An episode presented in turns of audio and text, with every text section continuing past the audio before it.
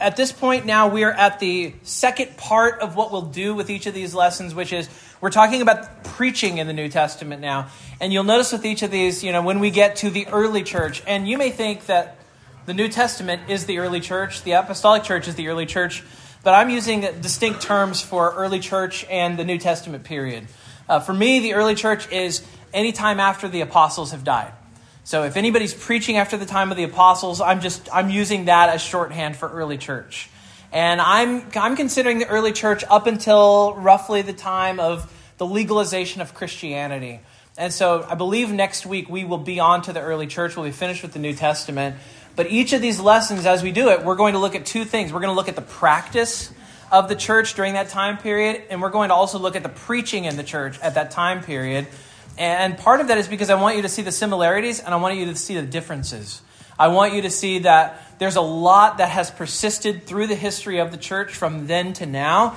And then I also, when weird stuff starts coming in, I want you to see how it comes in. And I want you to see sort of how it influences, for example, the time of the Reformation. Some of the things the Puritans cared about that we think, wow, those are real hang-ups. Well, you only really understand that if you understand what was happening before. And so we want to build this picture that brings us up to the present day. And so we're going to look at preaching today. We're going to look at preaching in the New Testament. Now, we started looking at the preaching of Jesus. We talked about how Jesus preached in different places. He preached in the synagogues, on hillsides, in the temple. And we talked about also how Jesus was a trainer of preachers. I want to say a few more words about the preaching of Jesus, none of which I can actually give due justice, okay? So you're going to hear me and you're going to think, man, he should really be talking more about the preaching of Jesus and less about the preaching of men. That is true. But nevertheless, if we ever want to get through, we will have to limit ourselves in what we say about Jesus and his preaching. Thankfully, we're actually going through the Gospel of Matthew. And so what are we exposed to week after week at this point? We're just exposed to Jesus' preaching. We're inundated, saturated with the preaching of Jesus. There's nothing I can add, honestly, except just to draw your attention to some things. Draw your attention to some of the features of Jesus' preaching. And one of the things that we find is Jesus displayed in his preaching a perfect memorization of Scripture. This is something that I desperately sense in myself, that I see this huge difference between myself as a preacher today and the preachers who came before, and especially Jesus. Because with Jesus, I do not know if he had all of the Old Testament memorized. I do believe he could have. And he seems to have massive amounts of Scripture memorized, so that whenever a situation arises, he can always, at his command, draw forth upon his memory and give a Scripture passage that's relevant to whatever situation he's in. And what this allowed was, it allowed Jesus to preach in an impromptu way, without notes, as he is sort of wherever he finds himself. He's able to just explain the Word of God, and he doesn't need to have a scroll at hand. He doesn't need to have any documents at hand. He's simply got the message inside of him, and it comes out. Jesus, so he had good memorization. He preached in using familiar language and familiar imagery. This, you know, we already talked about this somewhat, but Jesus used parables. He used stories to illustrate divine truths. He wants to break through. He's breaking through the limitations of his audiences, and he's hitting them with everyday stuff, and it's connecting with them. He also used humorous word pictures. Can anyone think of something funny Jesus said? Eye of a needle. Yeah, I mean, when he talks about how it's easier for a camel to go through the eye of a needle than for a rich man to enter the kingdom of heaven, you know, you have to put yourself in that position of those people. It's absurd imagery, and it's hilarious. It's funny. It's meant to be funny. Jesus was not afraid of being funny when it made the point. I think it was Flannery O'Connor who said that humor has a way of disarming us so that we can hear hard things. It has a way of lowering our defenses and letting some truth come in. And so there's some sense in which I think humor is good. I think it's bad for preachers to on purpose try to be funny. My first sermon I ever wrote and preached on the circuit in Mississippi had a joke in it. And I won't tell the joke. It wasn't a bad joke, but I just don't want to distract. It was stupid, and it didn't land, and nobody got it, and you shouldn't try. You should not try to be funny. I think it was Reinhold Niebuhr, though, who said that irony is the best form of humor, and he said it was the best form of humor because irony is people trying to be like God and failing, and that's why he said it's funny. Irony is a good form of humor. And Jesus used irony as well. Jesus pointed to relatable things that people saw all the time. He would point to the weather and he would make a sermon point out of it, right? He would make an application based on stuff that people did. He would use harvesting crops as an example. He would use getting a splinter in your hand or in your eye as an example. You know, imagine Jesus' background is carpentry. That's Joseph's work, right? You can imagine that he's drawing from his own experience. You can be sure Jesus had more than one splinter in his life. He knew what it was like to get a splinter. Paying a worker. Super basic things in life that anybody in an agrarian culture has experienced one way or another. That's what he does. He draws from what the people around him see. Maybe it's sufficient for us to just appreciate that Jesus was a preacher and that he trained preachers and that he believed that preaching was his ordained means of spreading the good news of the gospel. That is what he is committed to, and that is what he's confident in, and it's what he's preparing the disciples for. He also provides an encouragement for preachers not to look an encouragement to look beyond results. So one of the greatest things that at least helps me a great deal as somebody who preaches is that Jesus was the greatest preacher who ever lived. Objectively speaking, anybody who wants to say otherwise is crazy, right? Jesus is the best preacher who ever lived, and yet was he universally received? I mean, no, just we all know he's not universally received, right? He gets rejected. And so the thing you see in Jesus' ministry is there's a lesson here for all of us, which is that apart from heart change that is brought on by the Spirit, people are not going to respond even to a perfect sermon. And I think a lot of us hope that there's like a perfect preacher out there. One of the funny things about the pandemic was, what did everybody do when they stayed home? They stayed home and they thought, well, I don't have to listen to my preacher at home. And by the way, I wasn't preaching here during the pandemic, at least not during the whole thing. So I'm not talking about me or anybody else. But people are like, I don't have to listen to the guy down the street. I can listen to the big guy, right? I can listen to the guy that I just wish was in every pulpit in America, right? And you look that up. And I think in some ways we think if we could just hear a perfect sermon, then it would just fix everything for us. And I think Jesus' ministry shows that no, a perfect sermon would actually not do that apart from the Holy Spirit's work. Jesus' ministry is a reminder that the Spirit is the one who gives life. 2 Corinthians chapter 3, Paul reminds us what happens to the heart of a person who hears a perfect sermon. What happens to a person who hears a perfect sermon without the work of the Spirit? Here's what Paul says. For to this day, when they read the Old Covenant, that same veil remains unlifted because only through Christ it is taken away. And so the ministry of Jesus is a ministry that shows, hey, look, a veil rests over people's faces. It rests upon their eyes. It makes it hard for them to actually hear the good thing that's there. An important reminder that we have a duty to speak the truth, to do it to the best of our ability, but leave the results to God, right? What does Paul say? 2 Corinthians and 1 Corinthians, by the way, for all the complexity and all the messiness of those churches, he talks a lot about preaching in those books. I think this is a church that needs good preaching. It needs preaching and it needs the work of the Spirit. What does he say in 1 Corinthians 3? I planted, Apollos watered, but who gave the growth?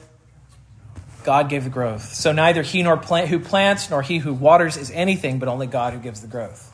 So there's all these factors. There's all these people that do their part, and yet it's God doing it all. That is a burden lifter for many preachers. It's something that it's just really, really good to say, I'm going to do my responsibility, and then God's going to do what he does. So we see that in Jesus' life and ministry too. Yeah, John. I hear you there, but if you were an Arminian, wouldn't you be looking for the perfect sermon? If I was an Arminian, would I be looking for a perfect sermon? Yes. But, even then, I don't know whether they would, can't even remember being an Arminian anymore. So I don't know what my attitude toward that would have been. I think when I was an Arminian, I probably would have said, we still need the Spirit's work, but he's only going to get you so far. You've got to get yourself over the line. You've kind of got to tip the scales, I think, is how I always thought of it, I think, so back then. What you say is really the deciding factor. Right? Yeah. Yeah. Ultimately, I'm the one that's going to decide whether this sermon lands on me or not. Right. Yeah. Not truly. For those who aren't listening on the mic, who can't hear. So let's talk about the apostles' preaching. We've got Jesus, and there's just so much you could say, but let's look at the apostles' preaching. The apostles, when Jesus rises and when Jesus ascends into heaven, what do the disciples do? They take up the mantle of preaching from Jesus. Just like they saw their master doing for his whole ministry, they start doing. I mean, it's remarkable in the book of Acts. You know, Pentecost comes and suddenly Peter is a new man. Suddenly Peter is boldly proclaiming, boldly speaking. He was a coward before. What did Jesus say at the end of the Gospel of John? He said, I prayed for you. I prayed for you that you'll be restored and you'll be able to bless your brothers. And then it's almost like that prayer is being answered at the beginning of the book of Acts. What is Peter now? He's a preacher. And Jesus has taught them public proclamation is how souls are going to be saved and lives are going to be changed. It's God's means of grace. And so that's what you see in the life of the apostles. Now, Justin Martyr, we're going to hear from Justin Martyr next week. Justin Martyr tells us that the church gathered on Sundays. He says they gathered on the first day of the week. And that when the church gathered, they would read the memoirs of the apostles, that this was one of the things that the church would do when they gathered together. The reading of the apostolic writings would have been a part of their regular practice. Early on, you see the writings of the apostles held together alongside of the Torah and the prophets as having equal authority with Scripture. The earliest evidence that we have of this is in the text of Scripture itself, 2 Peter 3. Peter acknowledges how challenging the writings of Paul are.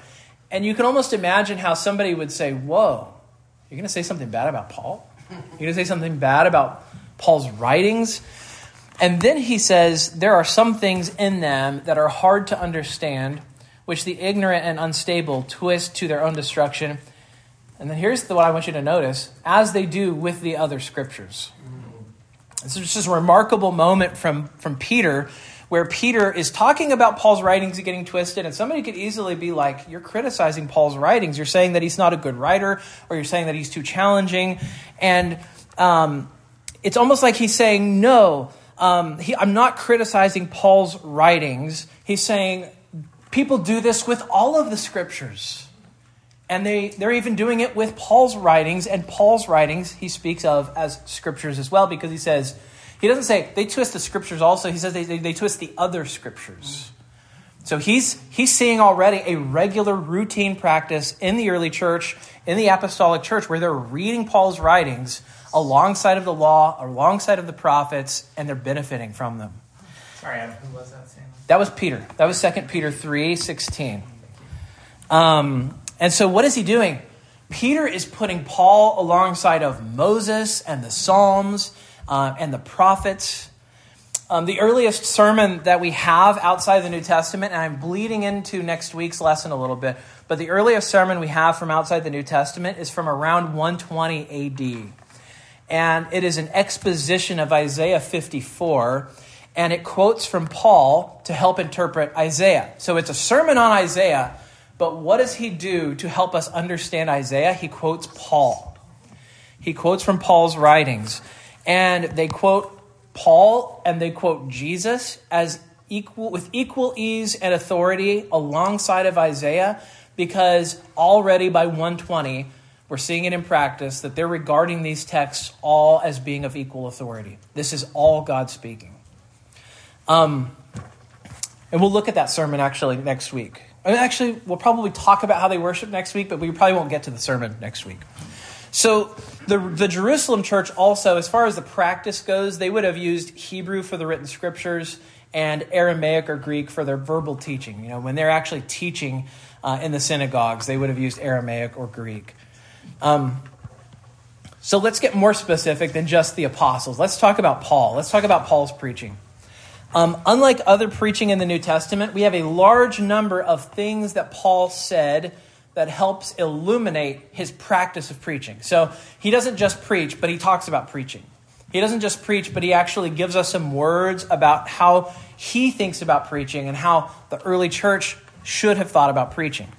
So one of the examples, and I'm only going to draw from a few places. I'm not going to just be exhaustive here, but I want to just give you a few prominent places where he talks about preaching. One of the classic texts is Romans 10. In Romans chapter 10, verses 14 to 17, I was going to ask one of you to read, but I want folks to be able to hear it, so I'm going to go ahead and read it myself into the mic.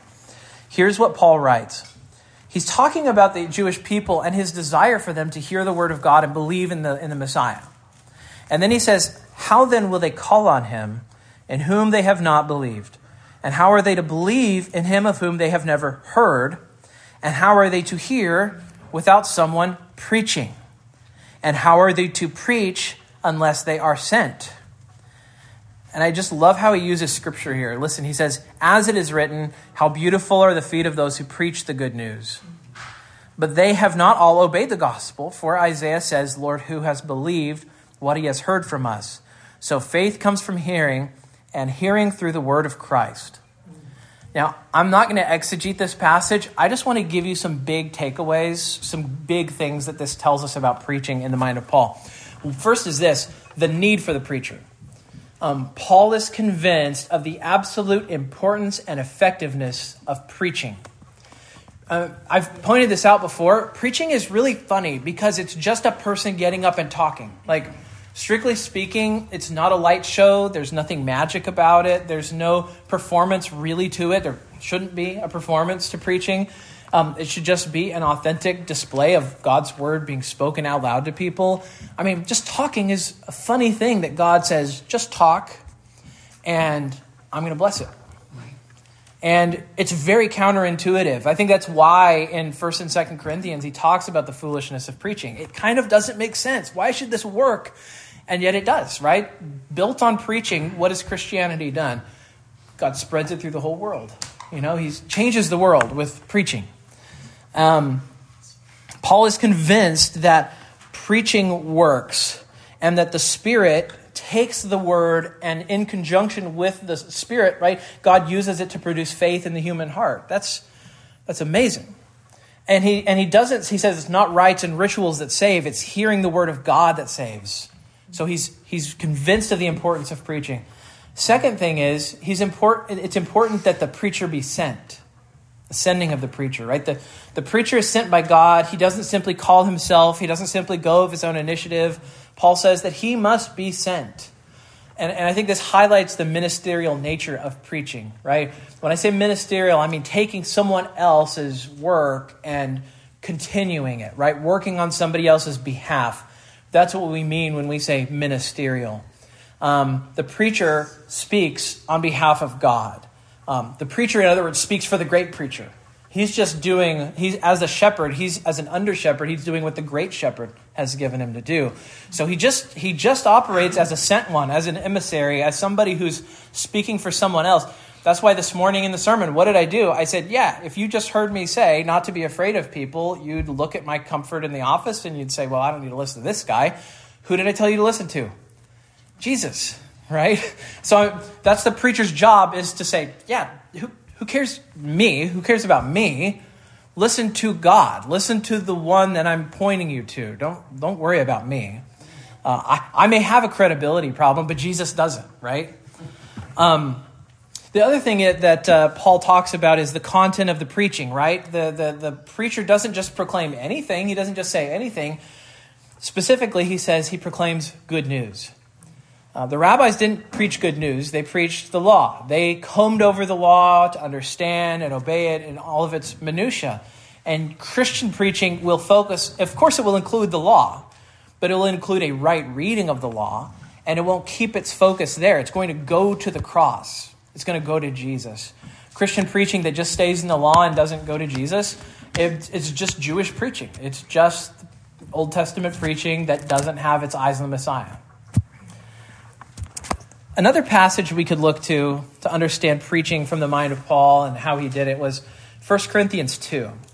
So again, I mentioned 1 Corinthians talks a lot about preaching, and this is a lot, very practical actually. Paul is talking to the Corinthians about their observation of him and the way he acted around them. So he's in a sense recalling to their memory his own time when he was there. And what does he say? In 1 Corinthians 2, he says, "And I, when I came to you, brothers, did not come proclaiming to you the testimony of God with lofty speech or wisdom, for I decided to know nothing among you except Jesus Christ and him crucified.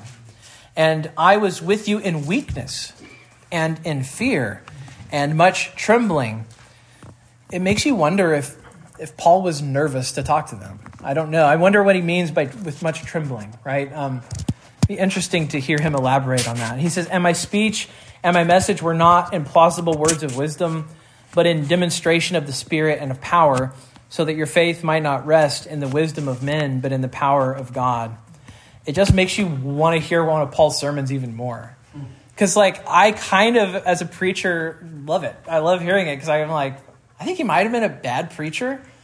He thinks he's a bad preacher. Maybe he was a bad preacher.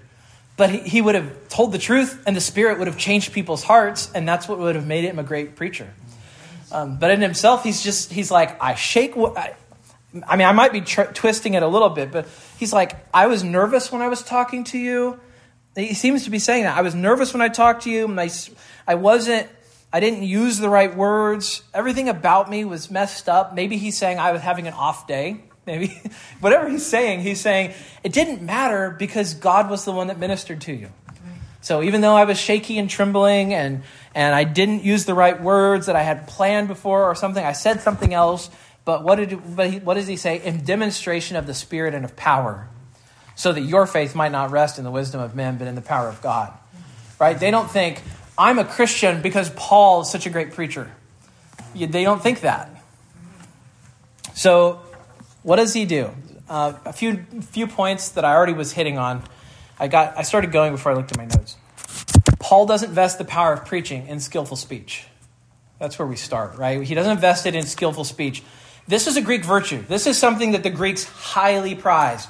High eloquence, good speeches. They were considered a form of entertainment. I mean, you might not think that way, and we might not think of hearing people give speeches today as a form of entertainment. We've got television. We've got, I was going to say radio. We've got podcasts. Oh. We have all kinds of things that we can do, and if you were to ask somebody to list off the things they find entertaining, would they even put speeches on the list? I guarantee you they would not. Very, very, very few people would do that. Having been to Athens, having stood in the Areopagus, having debated with the philosophers, he doesn't do that with the Corinthians. You know, he doesn't do that. He doesn't bring out the eloquence. It appears there was a simplicity in his delivery and a simplicity in his message. Here's what Hughes Oliphant Old says. You know, I mentioned Hughes Oliphant Old before, that I was going to keep appealing to him. Get used to hearing that name. He's been very helpful at just sort of dissecting preaching. He says, we should be careful to note that it is what God does in preaching which counts. It is because in the preacher's words, we hear Christ's word, that it produces faith. It is not because the preacher is clever or the listener is wise that the word is effective. Really good to hear. So Paul preaches simply. He lacks philosophical flair. And what does that result in? It results in a demonstration of the Spirit and power. That's what Paul says. Now, there's another passage that we don't have time to look at. It's Romans 15 to 16. And in that passage, he speaks of preaching as a sacrifice. He uses that sacrifice terminology, even used priestly terminology, which I just find fascinating. I would love to dig more into that. He talks about preaching as... proclaiming the resurrection. That's what he says in 1 Corinthians 15. He speaks of preaching as the proclamation of a mystery in Ephesians. There is so much to be said about New Testament preaching. Let's look at an example. Let's look at Paul's practice. So here's the interesting thing. The book of Acts does not give us direct examples of what we would call Christian preaching. And what I mean by that is preaching for Christians that's not meant to be evangelistic. The whole book is just full of evangelistic sermons. It doesn't give us texts or sermons that are written only for believers, in other words. Everything in the text is either overheard sermons to evangelize people or a defense of his Christian practice before pagans, right? So all of the people hearing these sermons are either they're Christians overhearing it, but they're all evangelistic. They're all evangelistic sermons. And maybe there is something to be learned there, at least, which is that I think more preachers, including myself, should preach with the understanding that preaching is for Christians, but it should be comprehensible to non-Christians. Like there should be an element of invitation to preaching. There should be a clear explanation of the gospel.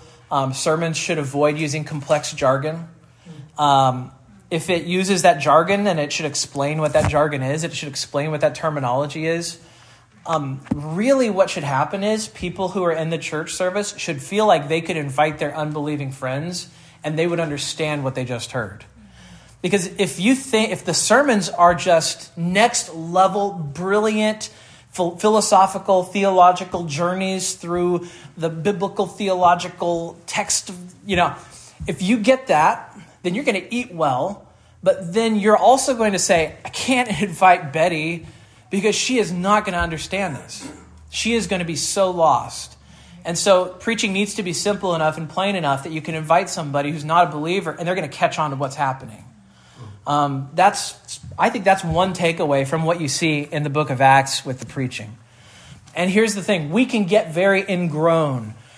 We can start speaking our own language, right? We can start speaking Christianese, and we can forget what it's like to not know these things. We can forget what it's like to be a visitor to a church even. We can forget what it's like. We can become so ingrown even that we start assuming the gospel in our preaching and we don't explain it anymore, right? Because we think we've moved beyond it. And then we forget that unbelievers are supposed to be in our midst when this happens, right? Paul assumes there will be unbelievers in the midst of the gathered church.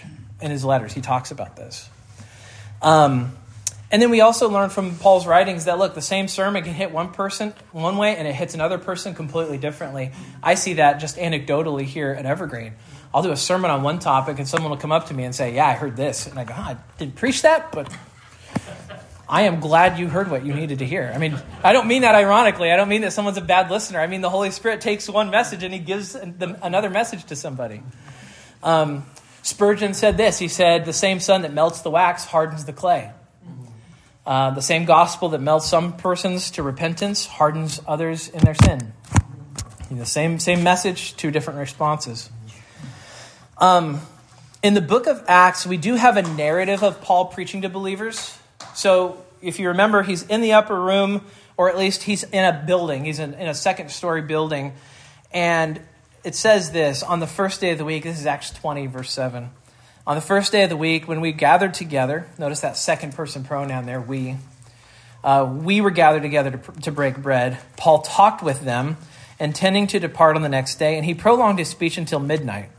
There were many lamps in the upper room where we were gathered, and a young man named Eutychus, sitting at the window, sank into a deep sleep as Paul talked still longer. I almost think, feel like Luke is he subtweeting Paul here? Is he kind of talking about him? It was a little long, Paul. You almost wonder. And being overcome by sleep, he fell down from the third story and was taken up dead. And there's more good things that happen there. But the first thing we see, though, is this is a firsthand account. This is somebody who witnessed this. He was there for Paul's preaching in this room. Luke's a witness to it. What day of the week were they gathered on? They're gathered on the first day of the week. We see that central to their gatherings is the preaching of the word, right? Paul evidently preached such a long sermon that people are falling asleep. Now, we don't do midnight sermons around here. Yet they valued the word so much that they stayed up late. They stayed up very late whenever they could hear it. Whenever they could hear the word, they're there for it. We also note that it's an evening worship service. Christian worship should take place on the first day of the week for all the reasons the early church took up that practice. But the time of the service itself is neither here nor there. You see in the New Testament people meeting in the early morning, and you see people meeting late at night.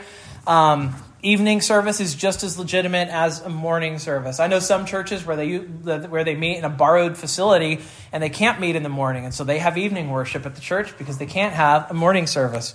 You sort of meet when you can. That's sort of what you see in the New Testament.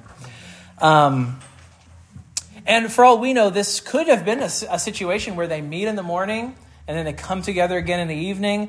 It could be that they had morning and evening worship. It could have been one long worship service where they're just there all day long and they're there till midnight. We don't know.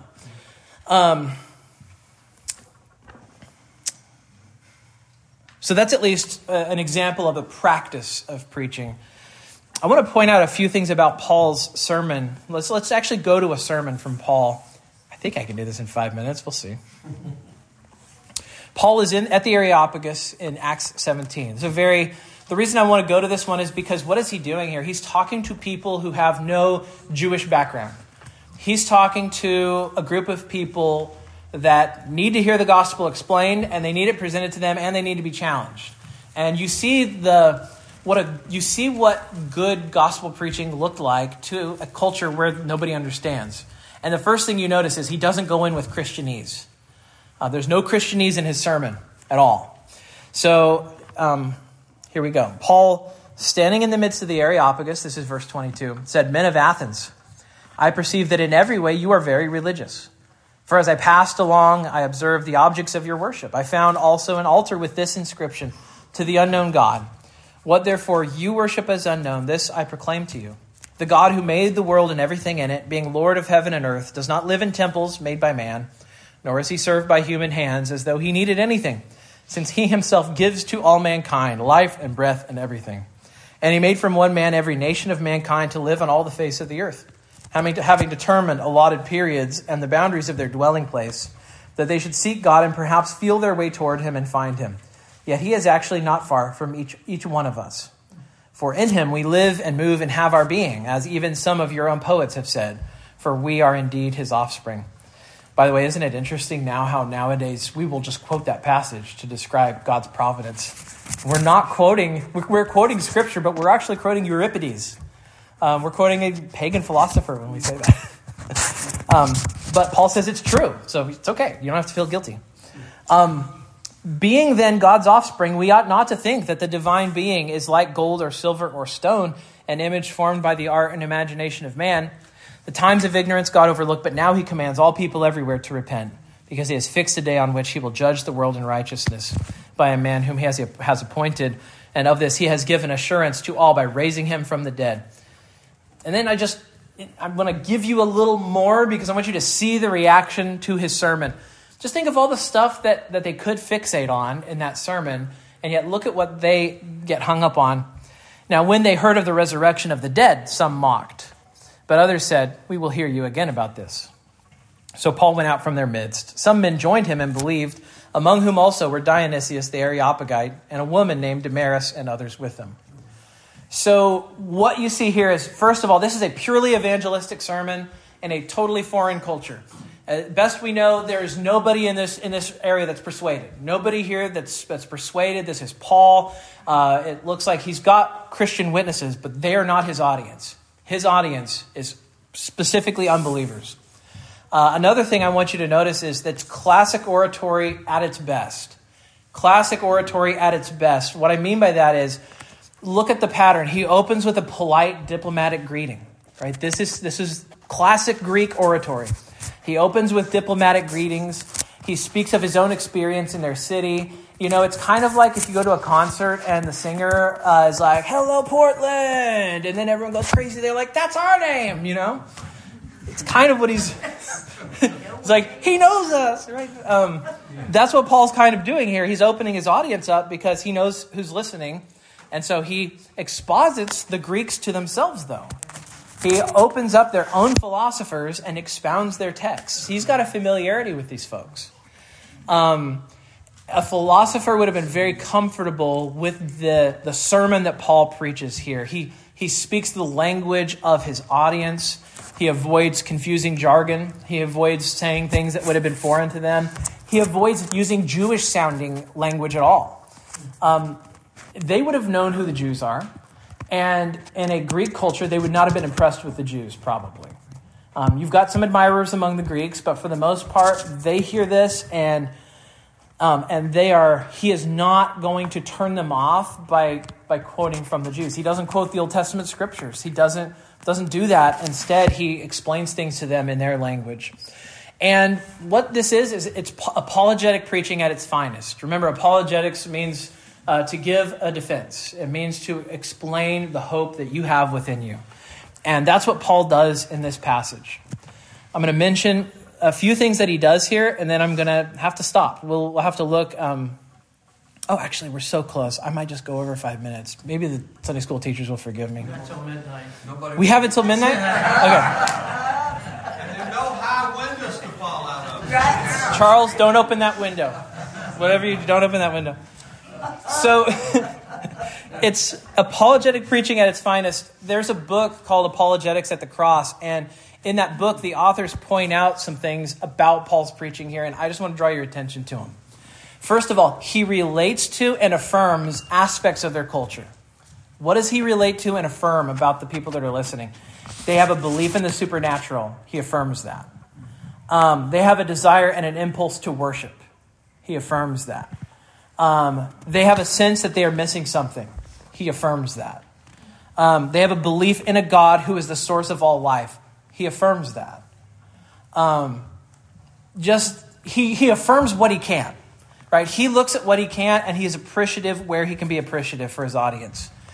But here's the other thing, though. So, yes, he relates to aspects of their culture, but then he also challenges their culture. Let me give you some examples. He uses one of their own beliefs to argue that God is independent of creation. So they think they have this belief that God is dependent upon creation, and he says, no, actually, you guys are contradicting yourselves. You guys are confused about what the Creator is really like. He takes issue with the Athenians' quid pro quo style religion, where we serve the gods and the gods serve us back. He takes issue with that. He says God's not served by human hands. So he's directly saying you guys are wrong about this. He takes issue with their belief that God is dependent on creation. He says, no, actually, we're dependent completely upon him. And you know some of your philosophers have said this before. In him we live and move and have our being. So he's making an argument there that they don't quite understand God and they are confused. He also takes issue with the fact that they claim intellectual superiority, and yet he points out you guys have an unknown God. You guys have things about this world that you don't understand too, and you admit it. And so he's confronting them with that as well. So he's not giving them everything, right? He's not just saying, yeah, you guys are right. I should start listening to you guys even. Instead, he says, there are things you understand and there are things you don't understand. But the third thing that he does in this message is he connects his audience to Jesus, right? He's not interested in just showing up and just seeing if he can hold his own in Athens and then walk away and be like, well, I talked to the philosophers in Athens. I'm going to, send out a fundraising email about this, right? Instead, he's like, they need to know who Jesus is. And so he calls them to repent. He calls them to turn from their idolatry in verse 30, right? He's punchy about it too. As nice as he was up to verse 30, then he kind of brings the heat a little, doesn't he? He says, the times of ignorance God overlooked, but now he commands all people everywhere to repent because he has fixed a day on which he will judge the world in righteousness by a man whom he has appointed. And of this, he has given assurance to all by raising him from the dead. He knows he's departing from them here. Like he knows that he is saying things they don't agree with here. And yet his concern is not to be relevant. It's not to be accepted. He does think carefully about how to speak so he's not misunderstood, which is the really important thing about speaking well, is we don't want people to misunderstand. We don't want people to reject a misunderstood gospel, right? And how many in our culture have rejected the gospel? And what do they think the gospel is? Be a good person. Don't be gay. Right? They think that's what the gospel is because they just have never heard Christian gospel preached. They hear moralism, right? They hear moralism and they think that's what I'm supposed to be. I'm supposed to be a good person. And they reject a gospel they don't understand because they haven't heard it. Now, I will just say in closing here, there is another sermon, and we could read it, and it would be really beneficial. He gives this speech to King Agrippa, and it's an evangelistic sermon. And you guys remember what he says at the end of the sermon? Agrippa? Yeah. You almost convinced me, Paula, to be a Christian. Are you trying to convince me to be a Christian? You know, you almost convinced me. Are you trying? And he says, not just you, but everybody. Yes. I want everybody to believe. So that's Jesus, or that's Paul expressing what he really wants from preaching. Mm-hmm. Now, I'm just going to close. I'm going to close with a quote from Hughes Oliphant Old, and I think it sort of brings up the reason we're talking about worship here, right? This is a class where we're focusing on worship. Why are we making preaching such a big focus each time? And here's what Hughes Oliphant Old says. He says, it's at this point that we want to bring up one of the major questions of these volumes. How is this kind of preaching, missionary evangelistic preaching, related to worship? We've noted how many of the sermons reported at length in Acts are not part of what could be called a service of worship. The point we want to make is that the missionary sermon, no matter where it is preached, no matter how secular its literary form, whether it be a philosophical polemic in Athens or a defense in a court of law, the missionary sermon always implies a call to repentance and baptism. Missionary preaching is far from the sacrament of baptism. The missionary is part of the sacrament of baptism, sorry. The missionary sermon belongs to the substance of a true celebration of baptism, as do the penitential sermon and the catechetical sermon. In other words, the sermons that are meant to make you penitent and bring you to sorrow for your sin, and to teach you as well. All of them are actually pointing us to true faith in Christ and what baptism represents.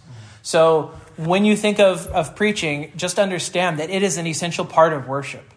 It's a part of worship that if you don't have it, then you're singing, but you wouldn't call it worship. Or you're praying, but you wouldn't call it worship. You might call it a prayer meeting. But it is the preaching of the word that really makes corporate worship what it is. And we're going to see that as we go on, that we're focusing mostly on corporate worship here in this class. And Benjamin, you have a question that I can answer in 30 seconds? Yes. Is preaching then the most essential aspect of Sunday service? Most essential, I don't know that I would say that, because we're going to talk about the elements of worship in the service. And it is one, I think if it wasn't there, you would not call it worship. I served at a church that in the past would have a Sunday where an ensemble would come up and would sing for a good portion of the service. And I was told in the past that the last pastor did not preach on those Sundays. And when I asked why, he said that the singing was so powerful that he didn't want to trounce it, basically. And so they would have a Sunday service and there was no preaching in it. Boy, I would have had the kind of heartburn that sends you to the ER. In that situation, just because I do think preaching is essential. I think if you have a service without preaching of any kind and no reading of the word, then you don't have a worship service. Yeah, but there's more that we could say. In fact, we're going to talk more about that kind of thing. In the meantime, I know I went long. Eli's giving me the happy smile, though. He's letting me go long. Maybe I should go longer just to oblige him. But let me pray. I'm going to pray so briefly you'll think it's an insulting prayer, but I'll pray. Heavenly Father, only you can bring life from death, and only you can change hearts. And so we are dependent on you as the word is read, as the word is preached. We pray that you would bring a harvest. In Jesus' name we pray. Amen. Amen.